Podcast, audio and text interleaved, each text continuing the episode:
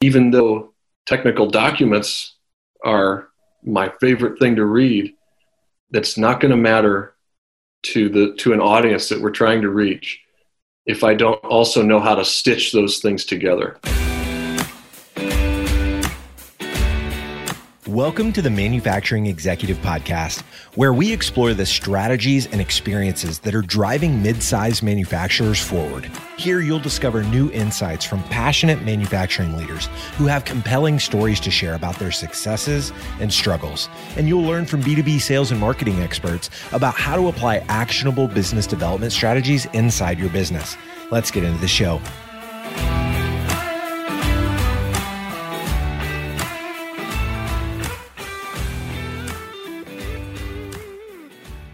Welcome to another episode of the Manufacturing Executive Podcast.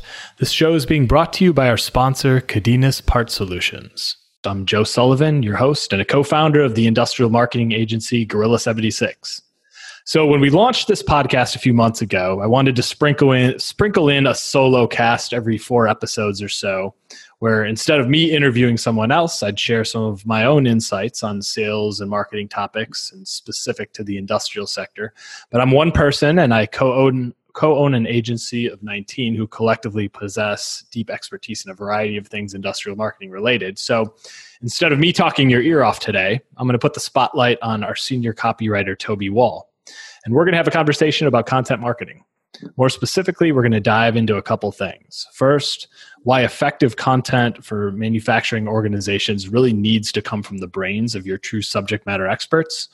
And second, how you can go about extracting the knowledge from the brains of those deep experts inside your company and use those insights to fuel your marketing strategy.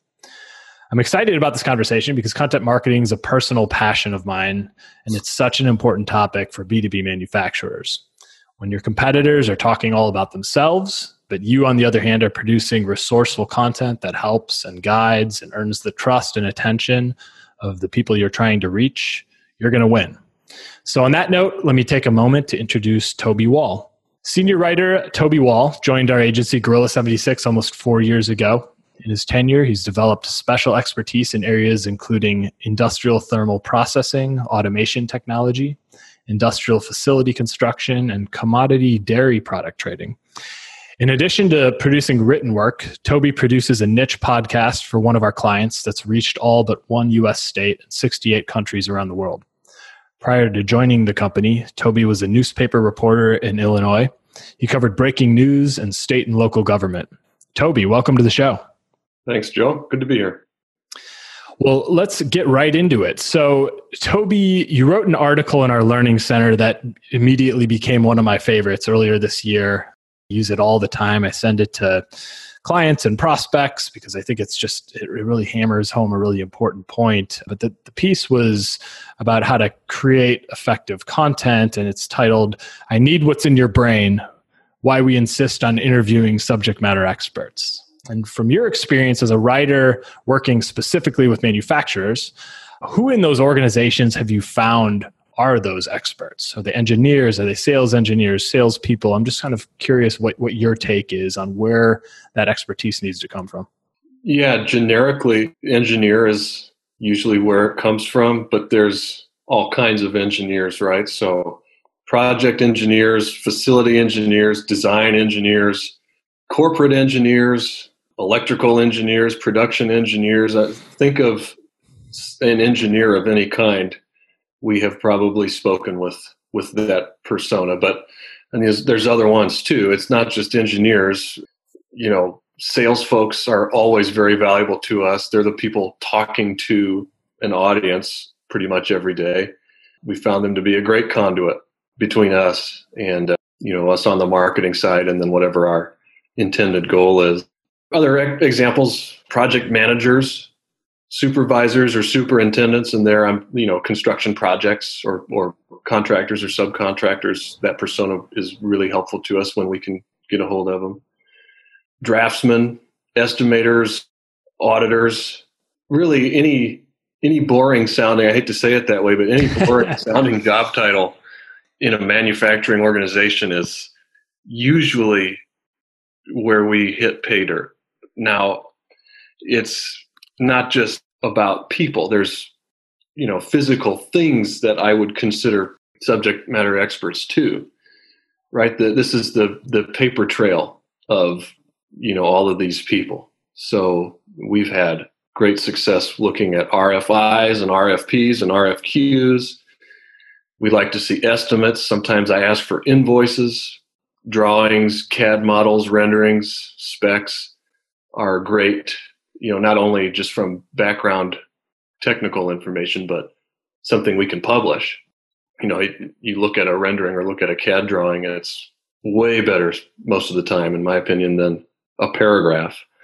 But then we, you know, sales decks, training decks, trade show materials, compliance documents, audit reports, statutory reports you got to file with the EPA, let's say, in, in certain industries, and then even lawsuits.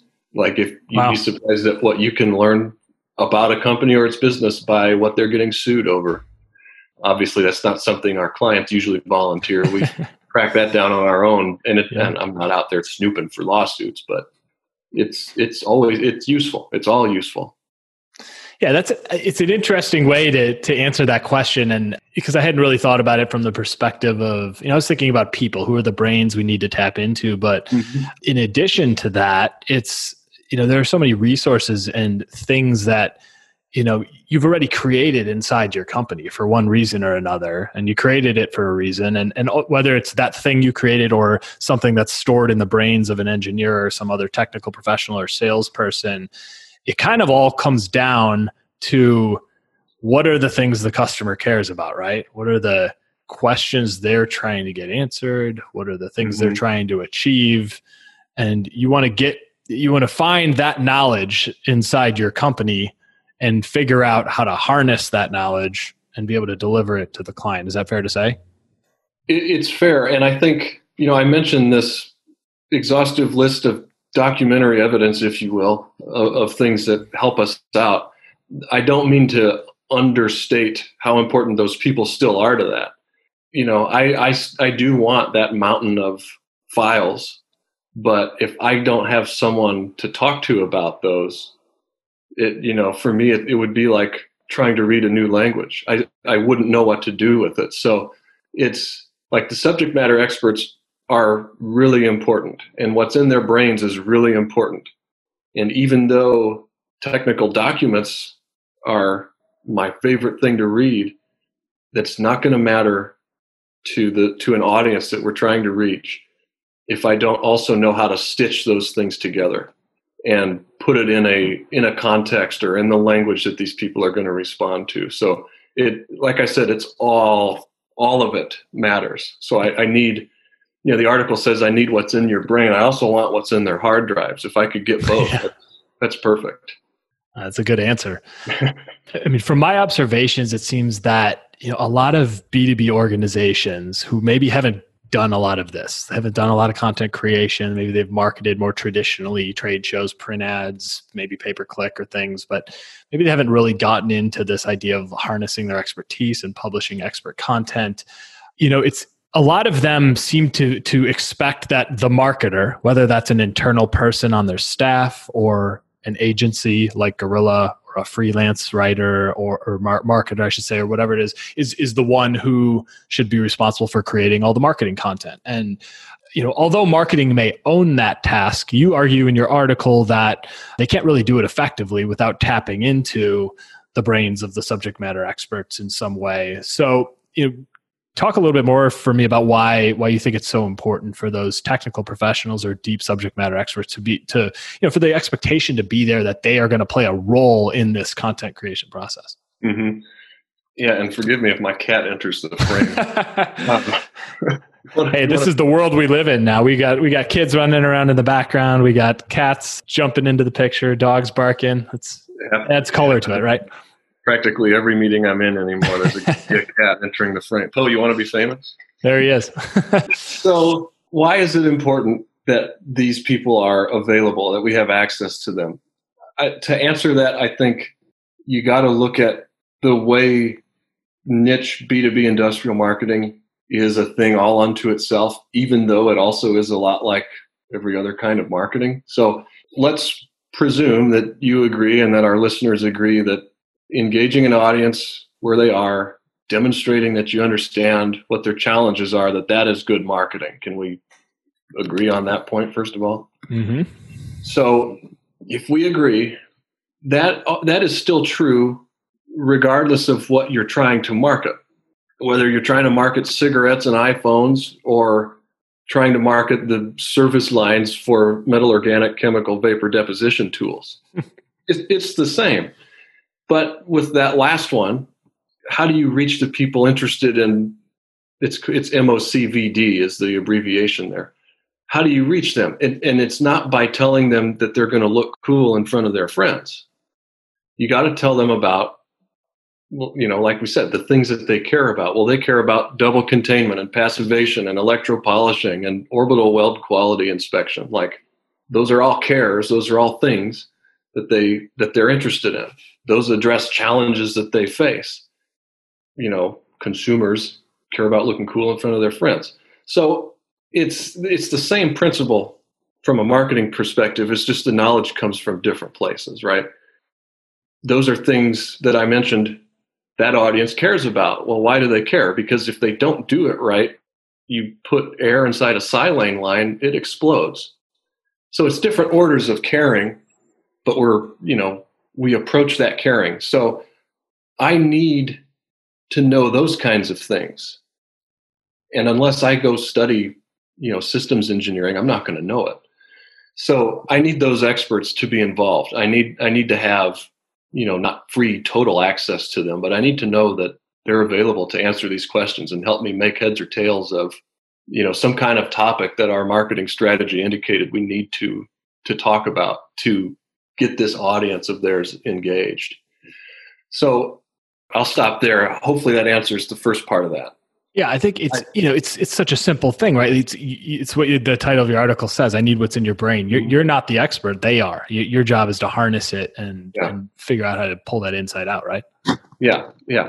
And and so you asked about ownership too, and I agree. I think it's essential that the marketing, whether it's internal or outsourced, owns that task, kind of drives it. But it's it is a, in some ways it's a two-way street still. And i'll give you an example of that because we had one fall into our laps this time last week or maybe last tuesday. Mm-hmm. we've got a, a client who makes big ovens industrial ovens. You you put you know you name it can go through these. The carpeting that goes into the bottom of your car you can do or these ovens that make the foam that ends up being your yoga mat at home and there was evidently some meeting they had internal with a prospect. We were not involved. And this prospect was discussing a oven design that they were interested in pursuing.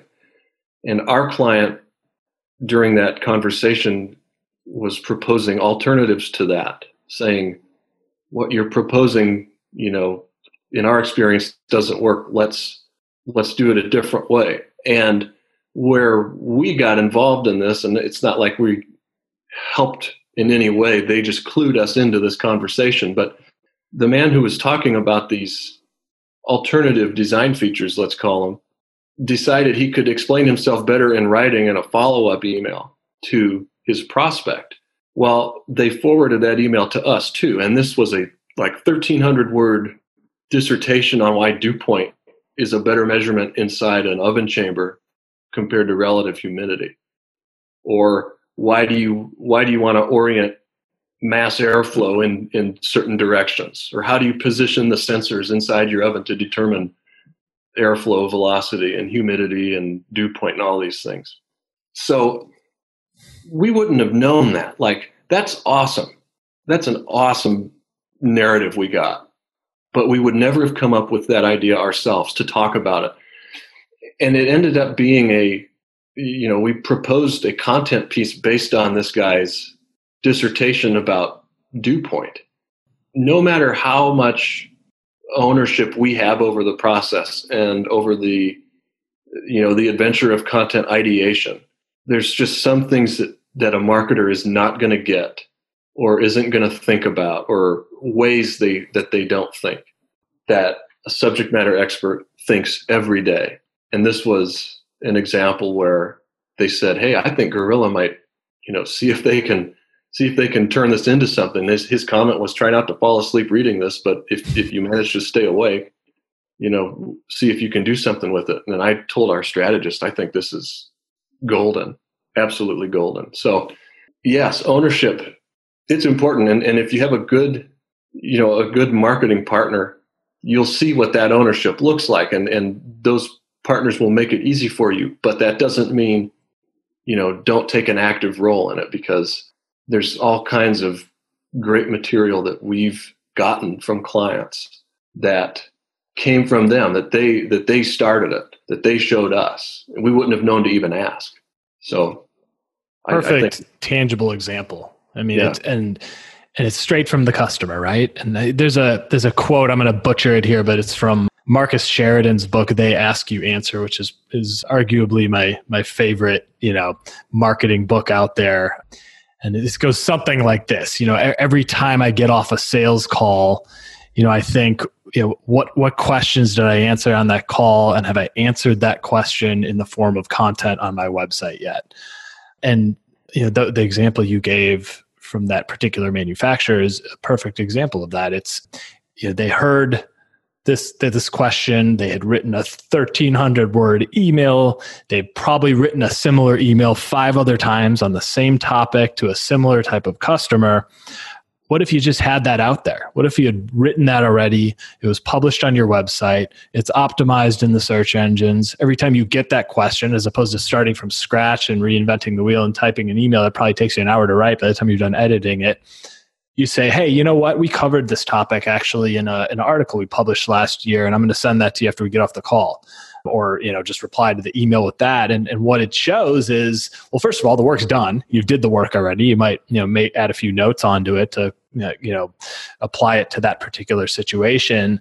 But it also shows, you know, if you think about the, about what impact that has on the recipient's end, it's, it's, oh, geez, these guys have, have thought about this before and they've thought about it enough that they actually wrote a you know 1500 word article that breaks it down like these guys are are experts. They they know what they're talking about and what a great confidence builder right?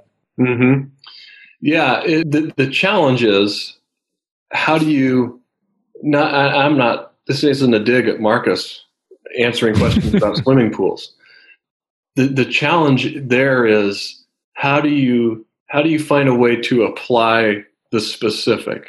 Mm-hmm. Just this gentleman was talking about this, you know, alternative design to XYZ type of thermal process.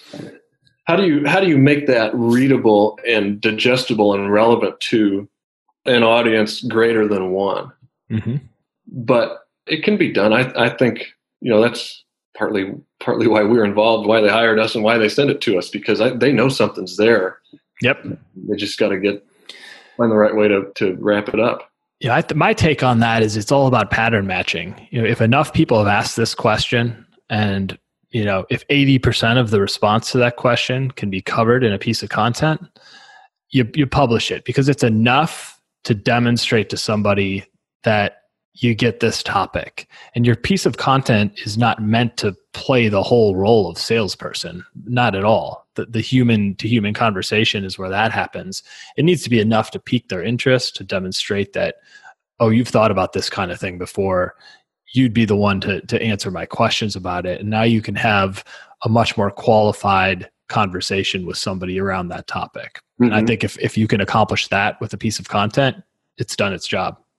I'd even estimate that you don't have to answer 80% of their questions. You could answer one of their questions mm-hmm. and the rest of it is irrelevant. But if it's good and if yep. it shows, you know, and I wish if we had another half hour, I'd just read this email that he sent. Yeah. And you, you would see, I mean, you wouldn't even have to be interested in dew point at all. Mm-hmm. And you would know, you, you'd qualify these guys right away because they, they, they know their stuff. Absolutely. It's, it's super powerful. We're going to take a 30 second breather here for a word from our sponsor, Cadenas Part Solutions. Let's talk real quick about getting specified. Are you a component manufacturer? Maybe you sell architectural products to parks or large facilities. Engineers and architects need models of your products to test fit in their designs. That's where Cadenas comes in. They help you create a dynamic, shareable CAD catalog you put on your website. Designers can preview the product from any angle and download it in the format they prefer. They get the data they need for their design, and you get a fresh lead to add to your marketing pipeline. To get one of your products turned into an online 3D model for free, use the code EXECUTIVE at partsolutions.com slash executive. So I want to jump over to another great article you wrote this time back in 2019. And we're going to get a little more tactical here now, but th- this one was titled How to Extract Expert Knowledge from Your Team and Turn It into Incredible Content. This is a little more of a how to. And I'd love for you to be able to share some actionable actionable advice with listeners about how they can approach this sometimes really intimidating topic of content creation. And, and keep in mind here as you answer this question that like, you know, some a lot of a lot of our clients have the luxury of working with with you or one of our you know super talented writers right but a lot of times manufacturers they need to be able to create this stuff internally and maybe it's a marketing person internally maybe they don't even have a marketing you know person on staff but how can they go about you know I guess first of all, generating ideas for content that would actually resonate with their audience. Yeah. So I, the first step that I noted in that piece is that the, you need a framework around the entire thing just from the beginning. You need to have strategy of some kind because recognizing that you that you would benefit from a library of content and then deciding, okay, I'm going to do some content you, you leave a whole lot on the table that you could maximize if you if you thought about it a little more. So you, you got to have a framework that can get you to something you've identified, some some goal, right? One of the ways, you know, we don't need to talk about how do you do a strategy. I, I would say subscribe to this podcast and you'll probably figure it out how to do a strategy. But but once you've got that, in my opinion, I think you got to get buy-in next you can't do this alone or if you maybe you're a part of a internal team or an external team but regardless you need buy-in from subject matter experts or anyone decision makers on your client's end or on the organization's end. They need to know what you're doing. Ideally they agree with what you're doing and will help you so that that's how you that's how you build sources.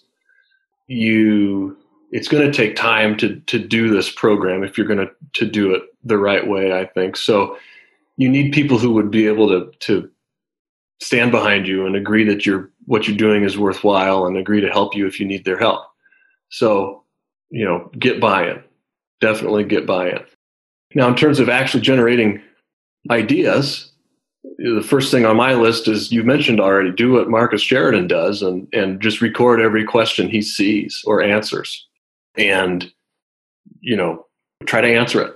And whether you answer it or find someone else who can you know log that down. Another way you can do it is uh, just you know brainstorming here have a have a conversation with a, a really loyal customer or even mm-hmm. somebody in your industry who's not a customer but someone that you know you can talk to and just get the lay of the land. Another one could be you know find out where your audience hangs out online. Find groups join groups. In back in my reporting days that's what we would do. Like if there was something you wanted to find out there was a certain group of people who might have had your answers join their group and just say hey i'm i'm here i'm who i am this is why i'm here anyone want to help you know 21st century version of like following the bars the cops to the bar after their shift ends and you know, building yeah. sources that way. Another thing you might try is might seem kind of silly, but select a couple people in your organization and buy them pizza twice a year and say, you know, sit with me for an hour, have some free pizza, answer my questions. You'd be surprised at what you can learn just by getting someone in a room.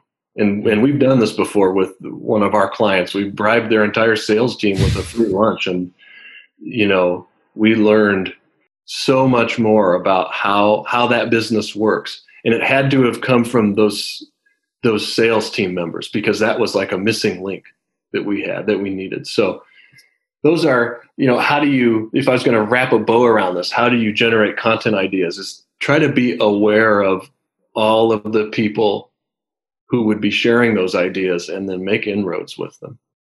Those are all really great ideas. So many different ways to get to it. It's it's the the insights are there. Like the the ideas are they're right there. They're kind of at your fingertips. You kind of just have to put yourself out there and and talk to the right people. They're going to come up. And, and people like to talk about what they do. It you know, like I said, the combination of free pizza and hey, tell me about your job. Like you will get people talking. And once they're comfortable, because they don't always start out being comfortable and they're like, why the hell are you asking me this stuff? But once they're comfortable, they'll go on and on and on. And that's pay dirt. It's, it's just as good as any RFP or any lawsuit that I find online. Yeah. Well, so we've talked here about why content matters. We've talked about why, you know, why you need to get into the brains of the experts. We've talked about how to generate ideas. The last thing I really want to cover here is can you can you sort of open up your process a little bit? Like how once somebody has gotten that far, what what does the creation process actually look like? And from your perspective, you know, you're a writer. Like there's video content, there's audio content, there's a lot of ways to do content, and it's not that one is better than the next. But from your your perspective as a as a writer, how can you start making some of this stuff, turning it into something tangible? So, how do you make it? You got to read. You because what you create has to come from a position of authority, and that's true whatever you're marketing. But if you're going to market in industrial B2B, like I said before, you've got those MOCVD service lines. How you need to come from a position of authority. And let me tell you the people who you are you know trying to reach are authorities. So research is absolutely paramount here. You need to understand the context of a of a topic you need to know what the vocabulary words were you need to know what all the vocab words that make up a vocab word mean uh, you need to know, you know, if you're talking about a process, well, what comes before the process? What comes after the process? What does this process make? Why does it make it this way? Go go watch YouTube videos. See how something is done. Google image search something. What does this look like? What are the dissenting opinions? What are the commonly held opinions of a thing? You know, the way I characterize it is researching around the topic, right? You, you need to know more than what you're going to say. A lot of this stuff never sees the light of day, but you need to do your research and you will thank yourself for it later. And your audience will probably thank you for it too. And, and just, I need to get on a soapbox about research because in grade school they were telling us, like, don't use Wikipedia. Wikipedia is bad. You actually had Wikipedia in grade school, unlike me. I had like you know Encyclopedia yeah. Britannica books and stuff. well, I, I maybe aside from Encyclopedia Britannica, I don't, I can't think of an online resource that gives more editorial scrutiny over its content than Wikipedia. Uh, you know, maybe with the exception of an encyclopedia like Britannica or like the New York Times or something. If you're gonna like, and they cite their sources too. So anyone who thinks opinion time here. Anyone who thinks Wikipedia is bad, I disagree. It is very good and can lead you to other really great places. Mm-hmm. Now, what comes next? Because I, it is a process, and this is something you know you can download this. We've got this on our website, but one of the the first things you need to do is devote the proper time to this. If you need to block off half a day, or block off a day, or block off a week, you know, doing this the right way, in my opinion, is not something you can hurry through. G- give it its time. I think you should then, you know, as you consider the idea that you're about to create, the, you know, create content around, how does that align with the strategy we talked about making? You know, is it going to work? If it does, okay, go ahead. If it doesn't, maybe rethink it. Obviously, interviewing could be a big part of the content if you need to talk to an expert. And so you're going to need questions to ask this person. So sit down and make your list of questions. Uh, word to the wise do not try to edit this question list right now. Just every question that comes to mind, put it down. You will notice, or I have noticed, as you write these questions, the need for more research is going to come up. So it's not like you do 40 minutes of reading and then your reading is done and you move on to whatever is next. You'll need to read some more probably.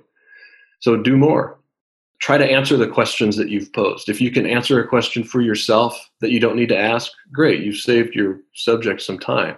Or what happens more often, in, in my case anyway, is when I try to answer my own question, I find a different way to ask the question or a more detailed way to ask it or a more relevant way, you know, within the context of the audience we're trying to reach, a, a way to ask that question. So it, it's like a feedback loop. Interview questions, research. Interview questions, research. Keep just keep going. Then at the end of the process, go ahead and give it a look. Edit edit your questions. See if something doesn't make sense. See if you're being repetitive a very important part of you know editing quote marks editing a question list is sharing those with the subject matter. Let this person see it. They they they know about this stuff more than you do right? They are the expert. Not only are they going to know if you're if you're on the right track or not but they they can put you on the right track. Hey i noticed this question you're asking about xyz well actually LMNOP is the more relevant direction to go down. Ask it this way because that's that's relevant and then you know it unfolds from there. They they can set you on the right track or they can tell you you're totally wrong. Here's some more reading to do. Go do some more reading. And I I don't know if you know whether this needs to be said or not, but I've had someone ask in a presentation and you might remember this Joe we did this presentation together but ask whether it's okay to send interview questions in advance of, of a call. Mm-hmm. In marketing, yeah, absolutely. It's you know if you're in a newsroom, no, never do that. Mm-hmm. But in this case, not only is it is it okay, I think it should be the norm is to to get those in front of your subject matter expert in advance of the call. Mm-hmm. Well, what about when you're doing the interview? Maybe this is the part that makes people nervous I mean, it makes me nervous, and I do it every day. Here's some, you know, interview tips that will. It's not going to guarantee you're going to get everything you need, but it'll put you in position for it. If you're not getting what you need, just ask the question again, or rephrase the question. Put it a different way. Push gently, but push your your interviewee.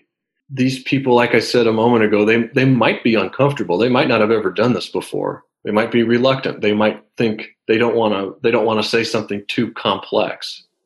So part of part of our job as interviewers is to put them at ease and say like, you know, say say it the way you need to say it and I will stop you if this is too complicated or if I need you to explain it, I'll tell you that you need to explain it, but mm-hmm. you, you know, don't they, we don't want them to censor themselves. Another another thing I've found useful is to be upfront with these folks about what I what I don't know.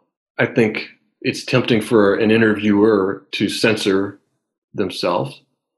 They're afraid to look stupid in front of someone who's smarter than them. Well, in this world, everybody, if I'm talking about me, everybody is smarter than me. So, like, I don't know a lot of stuff. It's my job not to know, but to find out. So, don't censor yourself. Ask rookie questions if you have to ask rookie questions, but get the information that you need. One tactic I find that helps there is to pose theoreticals or make assumptions with with your interview subject.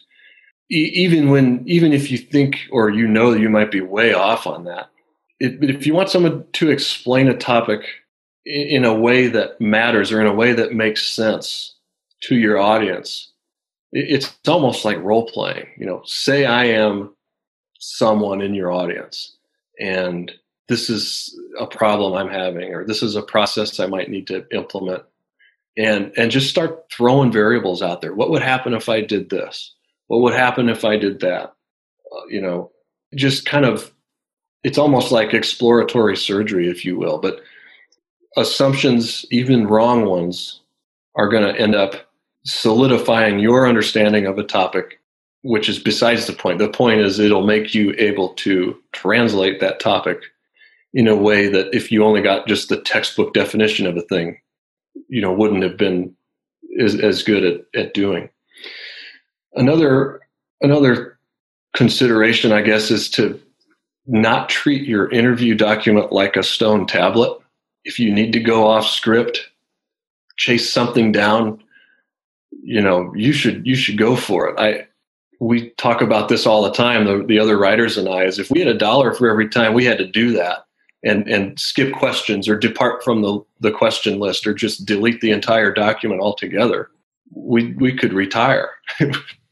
you know, it's, it happens. And I think interviewers shouldn't feel chained, you know, even though the prep work is important, don't feel chained to it because, you know, the conversation is going to go where it's going to go. Don't don't limit yourself to just the questions you were asking.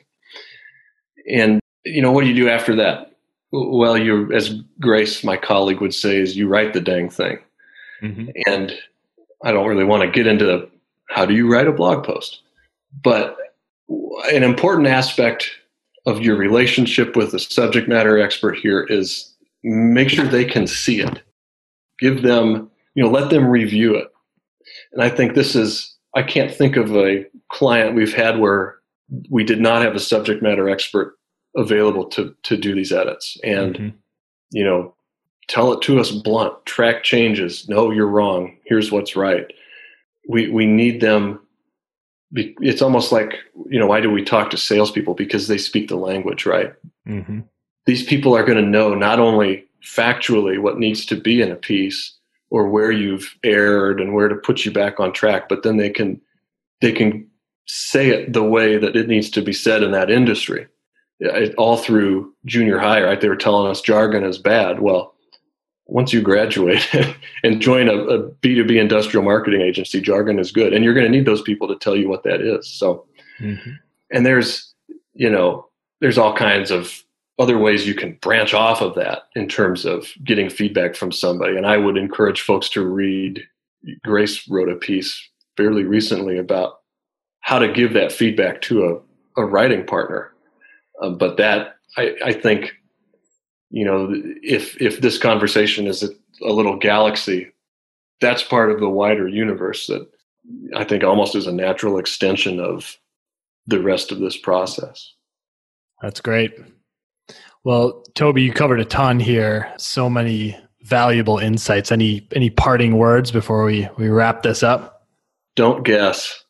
If I had to etch it etch it onto my tombstone, Toby's number one rule of industrial B2B copywriting is don't guess.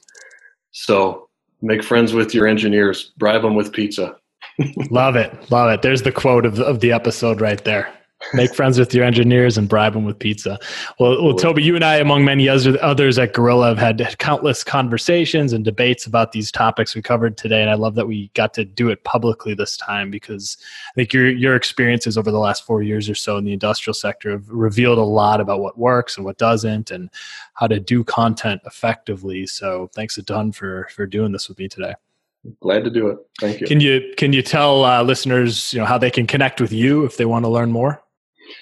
Sure. I am never on LinkedIn. Uh, so that's fair. I might, reply, I might reply like four weeks if after you message me. But really, if you want to email me, it's real easy. It's toby at gorilla76.com. That's T O B Y at gorilla76.com. And I will answer that. I'll probably answer in 30 seconds by, awesome. by email. Perfect. Well, that's simple enough. Well, before we wrap it up, I want to say a big thank you to our sponsor, Cadenas Part Solutions, for helping make this show possible. Well, again, thanks for joining Toby. And for the rest of you, I hope to catch you on the next episode of The Manufacturing Executive.